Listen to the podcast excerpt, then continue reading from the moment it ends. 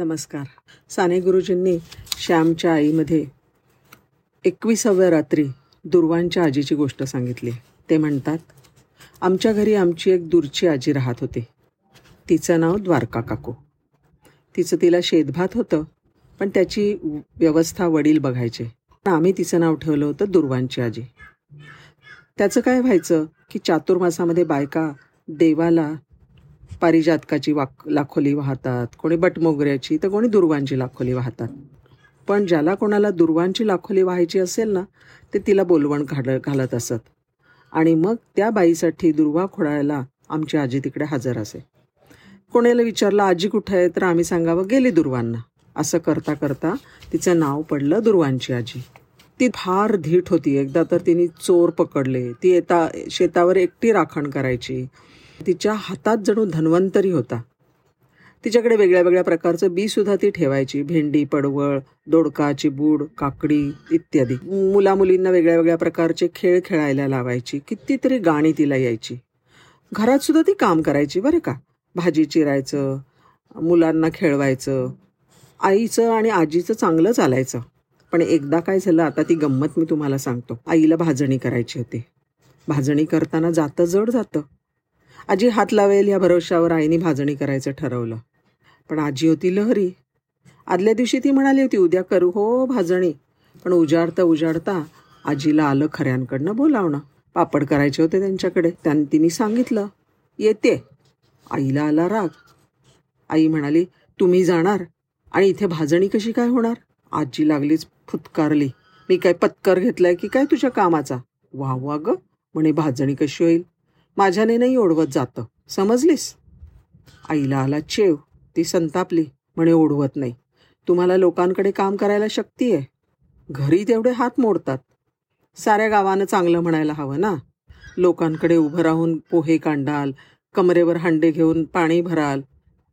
पण इथे आई आई गन बय आई ग सगळं ढोंग आहे तुमचं ढोंग. त्याबरोबर आजी मोठ्यांदी म्हणाली हो करणार लोकांकडे काम. तू कोण मला बोलणार? मी का तुझ्या घरचं खाते? माझं शेत आहे ग यशवदे. असं बोलत जाऊ नकोस. तुम्हाला ते असतील लोक. मला नाही कोणी लोक. तशी आई म्हणाली मला कशाला सांगितलं उद्या करू भाजणी म्हणून? मी सगळी तयारी केली आणि आयत्या वेळेला तुमचा पाय आपला तिसरीकडेच. आम्ही मेलं मरमर करावं आणि तुम्ही जरा हात सुद्धा लावू नये का? अगं मी काही हात लावत नाही का? शर्थ आई हो बाई तुझ्या बोलण्याची.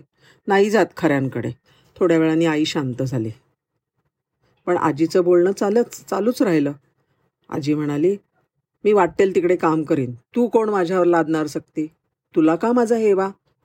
मला लोक बोलवतात तर तुला का माझा मत्सर? आई बोलत नाही मग थोड्या वेळाने आजीचं पण तोंड बंद झालं. मग आई जरा वेळाने आजीकडे गेली आणि म्हणाली मी चुकले हो. नको ते बोलून गेले तुम्हाला. मी तुम्हाला कोण बोलणार? तुम्ही किती मोठ्या. पण अलीकडे या साऱ्या दगदगीनी काळजीनी आणि दुखण्यांनी मी अगदी वेंगले आहे बघा. मला नाही राहत सुमार. सगळं जणू भानच विसरून जाते.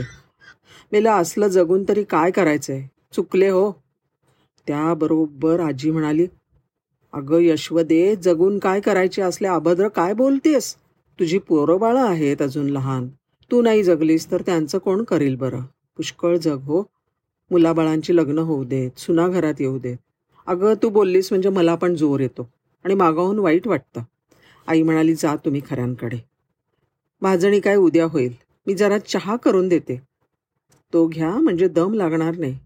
आईने दुर्वांच्या आजीला तिचं रामपत्र भरून चहा दिला. आजीचा राग गेला आणि जाताना म्हणाली जाते ग यशवदे.